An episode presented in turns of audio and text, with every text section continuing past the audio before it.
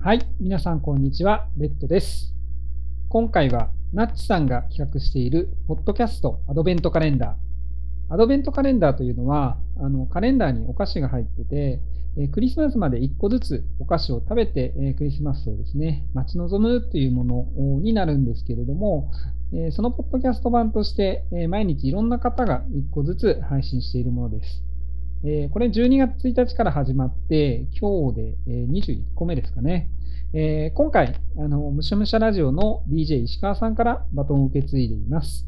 えむしゃむしゃラジオは、あの、旅行とかですね、えーいろんな趣味をむしゃむしゃするという番組の、あの、趣味紹介番組になりますので、皆さんもぜひお聞きいただければと思います。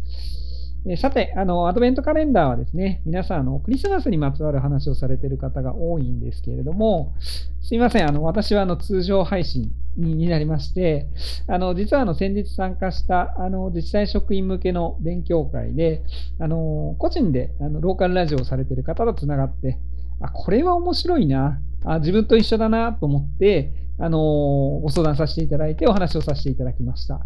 えーそれではお聞きください。どうぞ。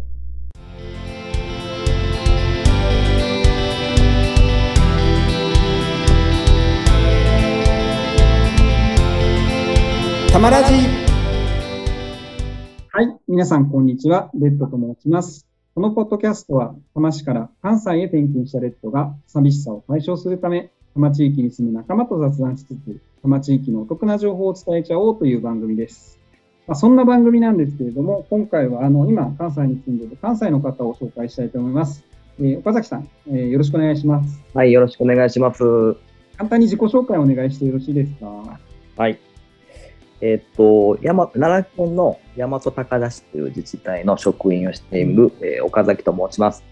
はい。で、一応、プライベートでもいろいろ活動しているのがあって、ちょっと今回ご紹介に預かって、あの出演させてもらうことになったんで、よろしくお願いします。よろしくお願いします。あの岡崎さんとは、まあ、2週間前ぐらいにちょっと私、あの勉強会に参加したんですけれども、はいうんまあ、ファシリテーションの勉強でで、その時にたまたま同じ4人のグループの中に3人ぐらい、まあ、ポッドキャスト、まあ、ラジオをやっている人がいて、うんうん。なんか面白そうだぞって、しかもなんかこう、地域の情報、地域の人をナンパしに行くみたいな、そうですね。ナンパして話を聞くみたいな、そんな感じでラジオをやってるっていう人がいらっしゃったので、これはもうなんかこう話を聞いてみないわけにはいかないなと思って、あの、お願いしたところご開拓いただきました。ありがとうございます。いやいや、こちらこそよろしくお願いします。なんで、あの、今日のテーマですね、あの、高々ラジオ始めてどうでしたっていう形で、あの、ちょっと話を聞いていきたいなと思ってますので、岡崎さんよろしくお願いします。はい、お願いします。はい。で早速なんですけれども、まずあの、はいこの高々ラジオというものを、もう完全に個人でやられていると思うんですけれども、はい。始めたきっかけというのは、えーどういったことだったんでしょうか？あーきっかけです。そもそもね、もうラジオって言っていいのかなっていうところもあるんですけど、あのーまあ、僕今45なんですけど、はい。あ、同い年。あ、同い年なんですね。同い年。レッドさんは45なんですか？45です。えー、そうなんだ。えらい色つながるな、これ。そうですか。これさえも知らなかったっていうのは、そうですね。はいそう。で、40の時、まあ、係長を拝命して、はい。で、まあ、その前ずーっと結構、その、総務型、あの、うん法制って言いましたね、結構法律相談とか受けるような部分とか、まあ、はい税の相談を受けたりとかっていうところだったんで、全然こう、市民の人と関わる仕事ってなかったんですよ。で、それで、まあ、係長してくると、だんだん先がやっぱ見えてきたとこがあって、うん何かっていうと、やっぱ管理職の方って、まあ、すごく大変そうなんですよね。やっぱり地域の方とのあのこう交渉事があったりとか、って言った時に、僕って、ほんま議員さんの顔も知らんし、で 地域の総大さんも名前も知らんぐらい、なんかもう世の中疎い人間やったんで、これ、このままもし50とかで課長とかなったらうん。大変やろなと思ったんですよね。で、もう一つ、まあ、自治体職員してるのに、地域の市民さんのことも全然知らん中で、うん。こんな風に仕事してるのどうなのかなと思うところとかもあって、でちょっとこう、なんとかこう、市民の人とつながれることにしたいなと思ったのがきっかけっていう感じですね。あのラジオと話がそれるんですけど、例えばその地元の自治体に、そういう、まあ、地域の人とに顔が利くというか、うまく、うん。じ住民の方とコミュニケーションを取っているような先輩っていうのは管理職の方でいらっしゃったんですか？そうですね。あのー上司の人が結構そういう方で、あ本当、うん、そういう憧れはあります。だから、なんか、うまいことこう、まとまるというか、その人が出てきたら。そうそうそう。そうですよね。うんうんうん。やっぱりそう、言ってる部署にもよるんだと思うんですよね。やっぱり建設関係行ってはる人とか、ね、うん。そういうの人とか、まあ、商工関係の人とかってすごく、なんでしょう。実務はそうでもないと思うんですけど、うん。そっちの交渉能力というか、対話能力っていうか、そこの差がすごく感じることがありましたね。うん。だからやっぱりそういう方を見られて、ちょっとまあ、あと、ここから先の10年のキャリアを考えたときに、このままじゃやばい。そうそうそうそうそうそううん。なんぼ性能言うても通じひんっていうのがあるじゃないですか。そうですね。はい。まあ、総務にいたから、理屈の部分はちゃんとしてるとは思うんですけど、うん、なかなかそれだけじゃ、あの話うまく回らない時とかもありますからね。そうですね。で、一番気になってるのが、なんでラジオだったのかっていう。ああ、そうですよね。いや、なんでラジオなんだなっていう。なんでもよかったんですよね。で、なんか後輩の子と話してて、はい。岡崎さん、おしゃべりですよねみたいな話になって。で、例えばこういうのしたらどうですか？みたいなことを言われて、あまあ確かにそうだね、みたいな感じだったんですよ。で、まあ、その時は別にちょっと冗談半分で聞いてたんですけど、なんかこう、うん、なんかある研修行った時に、うん。えっ、と、生駒市であったんかな？生駒市で、えーオンリーワン研修っていうのが、まあ、当時あって、うんでそれって市外の職員でも見れる研修、参加できる研修だったんですね。はい。で、そこに当時ね、あの塩尻市のあのスーパー公務員の方、はい。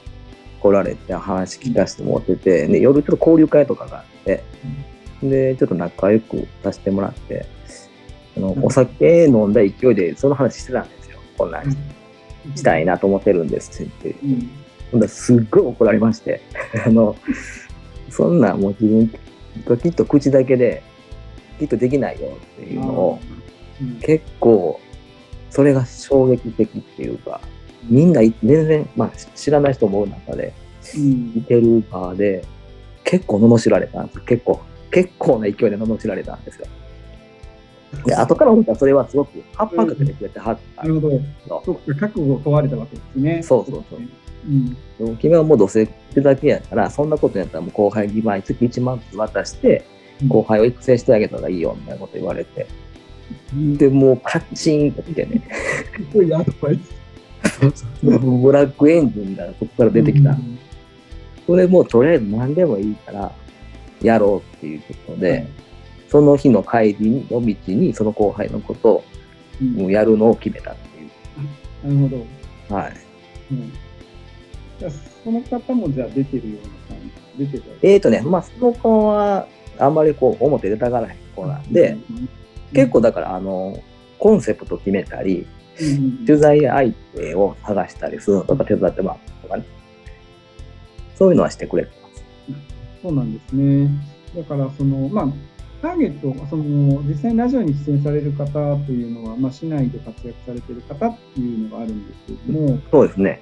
実際にどんな感じでこの人の話聞いてみようとか、あ人生ってどういうふうにされてるんですか？でもね、いや本当だから街のこと知らなかったんで、うん。最初は本当手当たり次第こうググってあの大和高田っていうワードが出てきたらあのこの人どうなんやろ誰と繋がってんのやろみたいな感じでいう感じでやってました。だから新聞とか、ね、割あの広報誌とかはい。に載ってる方とかっていうのが最初は対象になってましたね。うん。うん例えばあのサンダル屋さん、このあーはいサンダル屋さんとか、その方も結構広報誌とかそう、サンダル屋さんっていうのはね、あの、新聞ですね、最初は僕。家で、し朝10日見たらそその記事を見かけて、うん。で、あ、こんなすごい人いてるんだっていう。あの、ヘップサンダルってね、はい。みんなご存知ですかね？ヘップサンダルってわかるかな？あの結構あの、奈良、奈良だ奈良県ってあの、サンダルの生産がすごくシェア大きいんですけど、で、五世が、隣の町の五世が日本一ぐらいに作ってるんですけど、うん結構まあ地場産としてあったんですよ。手もすごく社用で衰退してるんですけど、うん。まあ、一足高くてもまあ1000円もするかなぐらいのものを1万円ぐらいで売られてるんですね。そうですで、もちろん物もいいんですけど、なんかここにはストーリーとか、デザインももちろんすごく研究されてて、っていうののそのブランディングの仕方とかがね、すごく興味的で、で、取材、あれはどうやって取材したんだ？うん。毎回なんか、多分直接 DM 送った方かなと思うんですけど。そうですね。あの、その思ったのが、広報誌だけじゃたどり着けない方も結構いらっしゃる。うんほとんどそうです。そうですはいはい。うん、いや結構そういう地元にネタを探しに回ってるなというのをすごい感じたんですよね。はい。なんで、そのさっきもちょっと前もって打ち合わせしてたんですけども、あの仕事で関わった人じゃあんまりないみたいなので、それがすごいなと思ってですね。ほとんどいない。うん最初に入れてもらった、うん。この行政職員の NPO をされてる方うん、だけかな。だから最初の人だけですね、多分ね。いや、それでやり続けるのがすごいなと思ってる。いや、ほんま、だから、僕はあの、キングコング西野さんのはい、あのオンラインサロンに最近まで入ってたんですけど、で、ささっきの川東さんも結局それに入ってはったんですですけどね。そうなんですね。うん、なんか、えーそこでなんかこう、なんかこう縛りを入れた方ができるよみたいなのがあって、うん。で、月に1回必ず更新するって決めてたんですよ。はい。だから、うん。なんでしょう、まあ、取材相手決めて、交渉して、当日行って、で、あの編集してっていうのを月1回って、まあまあ結構しんどい作業なんですけど、そうですね。うんそれを市内の人、市内で活躍しているっていうことを日本縛りでやろうって決めたんで、維持でしたね、本当にね。うんとりあえずやるって。実際に断られることって結構あったんです取い材、ないですね。すごい、100%ナンパに成功。100%。一個だけ、あの、その人、店を、うんえっ、と、市外に移すってなったんで、亡くなったことはありましたけど、うん今んとこ、はい、すべてさせてもらってます。うんうんただ、全然噛み合わずに終わったっていうのはよくありますけど。なんかその、実際にそういう、まあ、話すの得意だって言っても、こういうはいインタビューってまた別じゃないですか。そうですね。なんかこう大体いつも30分ぐらいをめどにされてるのかなっていう印象なんですけど、もうすごいなんかこう、話、取材してみて苦労してたこととかあります？なんかそういうエピソードとか。そうですね。あのやっぱり年配の方は、うん。こう、話の、なんかこう、持っていきが、ひらめきがか違うっていう、こっちの話してほしいんだけど、こっちの話されるみたいなとか、とやっぱ職人さんは、なんかこう、こだわりポイントを見つけるまでが苦労するっていうかね。バーリポイント。はい。だからはいあの、フランス料理のシェフの方とかいてたんですけど、初めもう全然喋ってくれない。もうこっちもいっぱい、あの、準備して、はいあのこ ここの話を振ればこれ出るなというのがあるんですけど、緊張されてて、あの、あかんかって。で、意外なワードにすごく、なんか野菜の話だっただから急に饒舌に喋りながら、あ そこだったんやっていう。希望探すのも結構。はい。じゃあもうなんかあれなんですよ、その人に応じてこう、ツボを探しながら、こう、どうやって引き出すかっていうのを探してるように。そうですね。だから結構、あのー発信、普段発信されてる方とか言ったら一応全部チェックするようにしてるんですよ。はい。だから、それが多すぎるのもしんどいんですけど、うんない方は本当に現場でうん事前に話聞いたりとかうんしてっていうのがあるんで、うんそう事前情報がないのが一番苦労しますね。なんかそういう時に誰か知り合いに聞いてこの店どうなんみたいな地元に商店街に近くに住んでる人とかそういうなんか仲間みたいにいらっしゃる。ああ、いや、そこまでじゃないですね。本当にもう、本当にもう、キャスティングっていうか、まあ、決めるのが2ヶ月前やったらいいところでも、その月中やったりするん。で。うん。うん。いや実際にこう、まあ、高中ラジオさん。で、まあ後で概要欄にページ載せますけれども、まあ、文章も、ライティングもそうだし、写真もそうだし、まあ、音声は必ずあるんですけど、それ以外のすごい作りが凝ってて、あの、インタビューの様子とか雰囲気とかもすごい伝わるサイトになってるんで、そう。はい、はい。ありがとうございます。いや、なんかすごいいいなと思って、あそう。なんかおしゃれですよね。そうですかね。うん、あの、でも、写真、あ特にね、あの、お店屋さんやってはるのとかは、うんすごく写真を気を使うというか、そうですよね。イメージ崩すとまずいじゃないですか。まあブランドの力とかもあるんで、極力まあ提供してもらうようにしてるんで、うんあの気に入った写真使わせてください。でないっていうんやったらこっちで撮らせてもらったりはするんですけども。だから服とか、ね、あのいうものを扱ってはる人とかっていうのはそこは気にしてるのはありますね。うんもともと写真撮ったりとか文章書いたりっていうのは知ってたわけじゃないんですよね。いや、全然はい。だから、カメラは持ってましたけど、うんかっこよく撮るとかっていうのは本当に苦手で、特に人物って本当撮るの難しいじゃないですか。人は難しいですね。はいね。うんだから、そこはちょっと難しいのと、ライティングの方は、あの、初め全然気使ってなかったんですよ。音声のせんねんからいいなと思ってたんですけど、途中から長なりすぎて、うん。えっと、どうしてもここはカットしなあかん時に、文章で表現しようとかってなってきて、で、この内容がちょっとお粗末だと、あの出てもらった人に本当に時間をわざわざ取ってもらって、出てもらってるんで、もう、そこはちゃんとちゃんとしなあかんなっていうので、結構そう、僕の好きなブログとか書かはる人のやつを参考にしてたりしますね。うんはいいや、だからすごい、その、一つラジオをやるっていうところから写真撮ったり、文章を書いたり、なんかそれぞれなんかこう、ちょっとずついろんな勉強しながら、ほんまそうです。絵を決めながらやり進めるっていうのが、そうですね。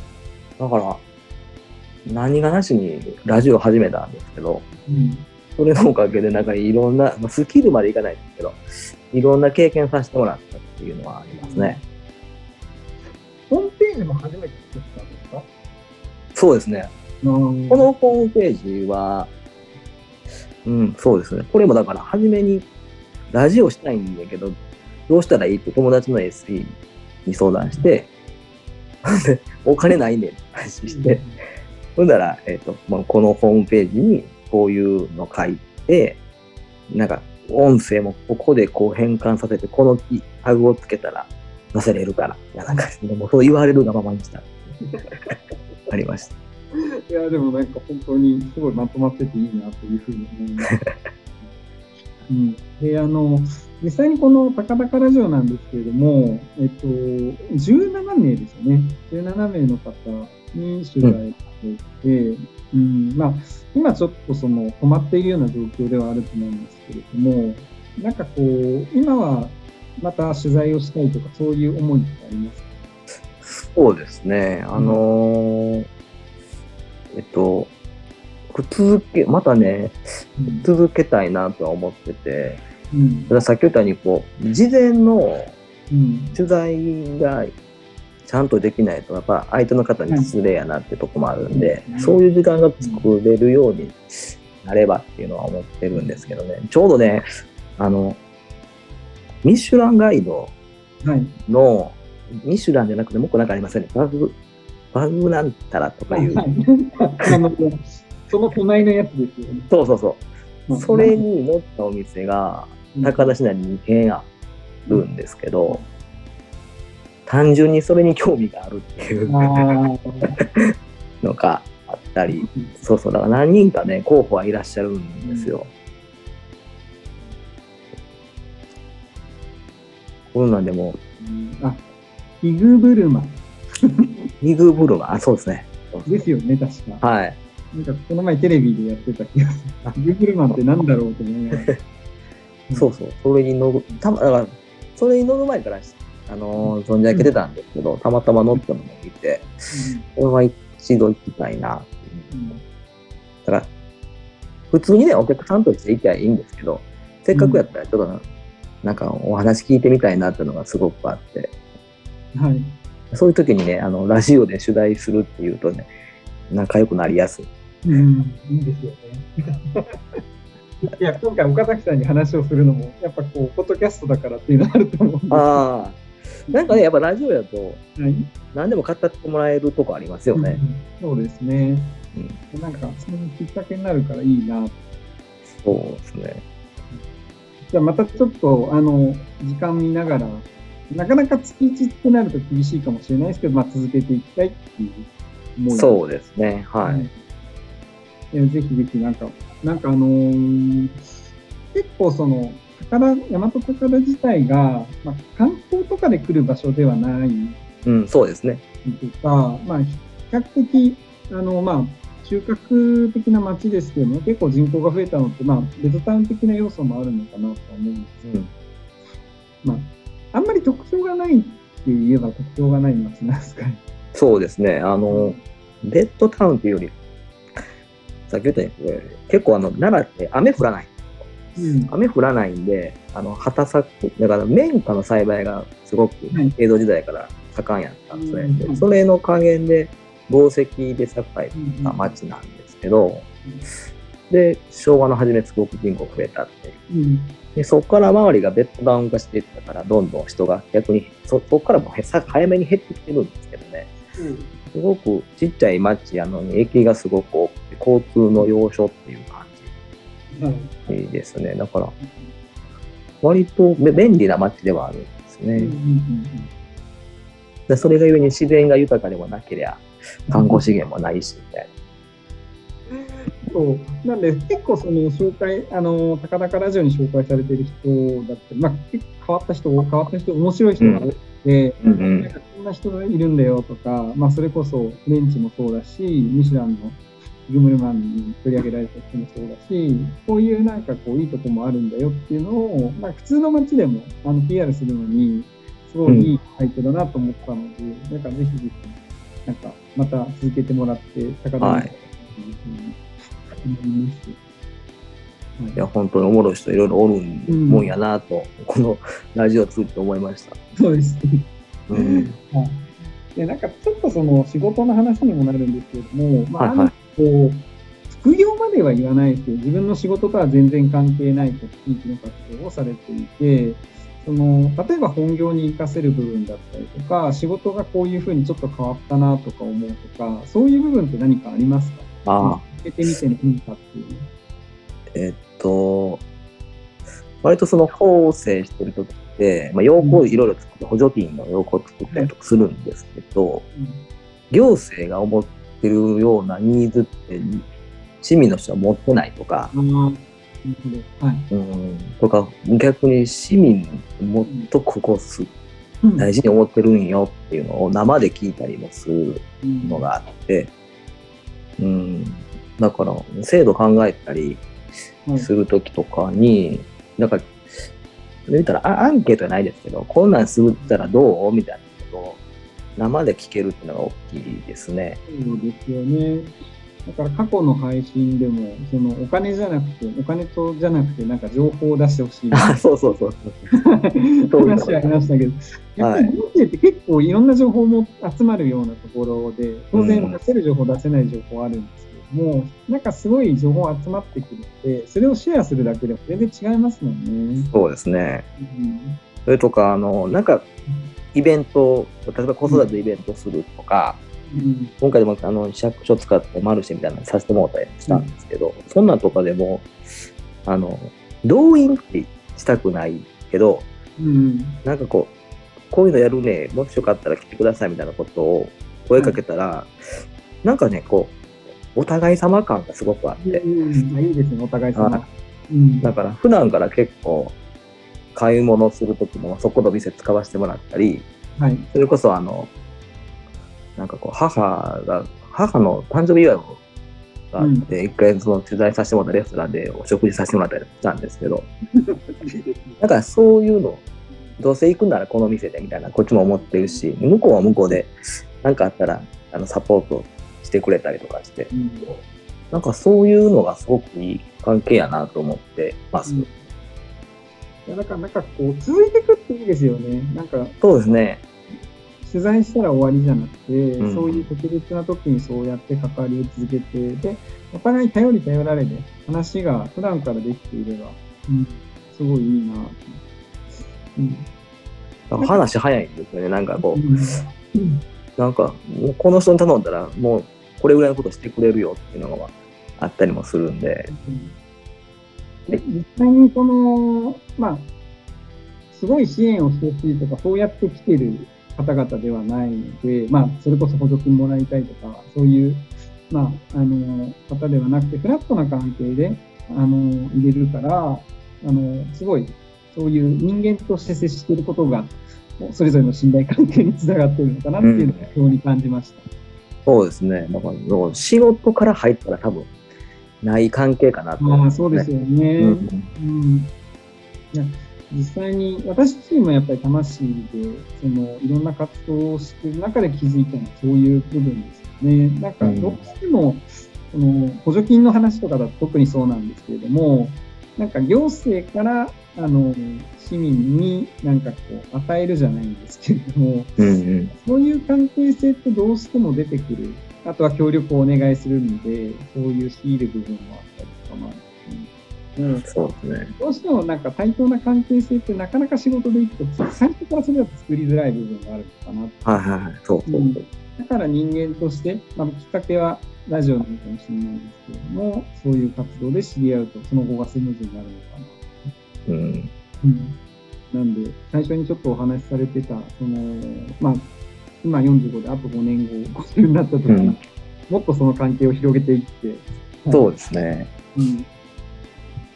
うんまあ、高田の話だったら岡崎に聞けっていうようなぐらいに。そういや、でもね、割とね、結構、その、いろいろと地域で子育てのイベントされてる方とか、はいやっぱりこう場所がなくて困らってはって、なんか小学校とか使えないとか相談を受けたりもするんですけど、なんかおかげさんでそういうのありがたいんですけど、なかなか僕がその町内の人脈がなくて、中にね、これ、うん。中にこう、もう人脈作っとかなあかんなって最近思ってるんですけど、なんかこう、やっぱりそっち側も人が好きなのかもしれないですね。いや、そういうの結構知り合いが多いのかなとは思ったんですけど、うん、なかなかこうそれは仕事の関係であって、話ができる関係にはまだ至ってない。そうですね。だから、なんと、いい話をつなげてあげたいんですけど、ちょっと僕にはまだ役不足なところが、やっぱ仕事も頑張らなあかんなと思います。そうそうですね。はい。いや、どっちもやっぱりどっちもやらなあかんなっていう。そうです。なんか結構僕、こう、いろいろ、いろいろ副業的にやってる方にいろいろ話を聞いてるんですけれども、やっぱり本業があっての副業なので、そうですね。うん。そういう話を毎回言うんですけど、うん。それが難しいんですよね。はい。うんそうなんですよ。うん外の方が、ね、評価されやすい。みんな言われますもんね。そうなんですね。はいまあでもやっぱり、その仕事以外の時間でこうやって時間を作ってやられてることっていうのはすごい、すごい価値のあることだと思うんで、はい。これからも、あの、実際、あの、今、職場にたまたま高田の人もいるので、うんああ、そうですね。やりたいと思ってますんで、その時はまたよろしくお願いします。ああ、こちらこそ。しっかり仕事いたしてください。ありがとうございます。じゃあちょっともう大体30分ぐらいということで、まあお時間なんですけども、最後にまあこのラジオだったりとか、その高田っていう地域だったり、松高田という地域だったりとか、まあこうしてきたらいいなとか、なんかそういう今後に向けてっていうのはありますああ、そうですね。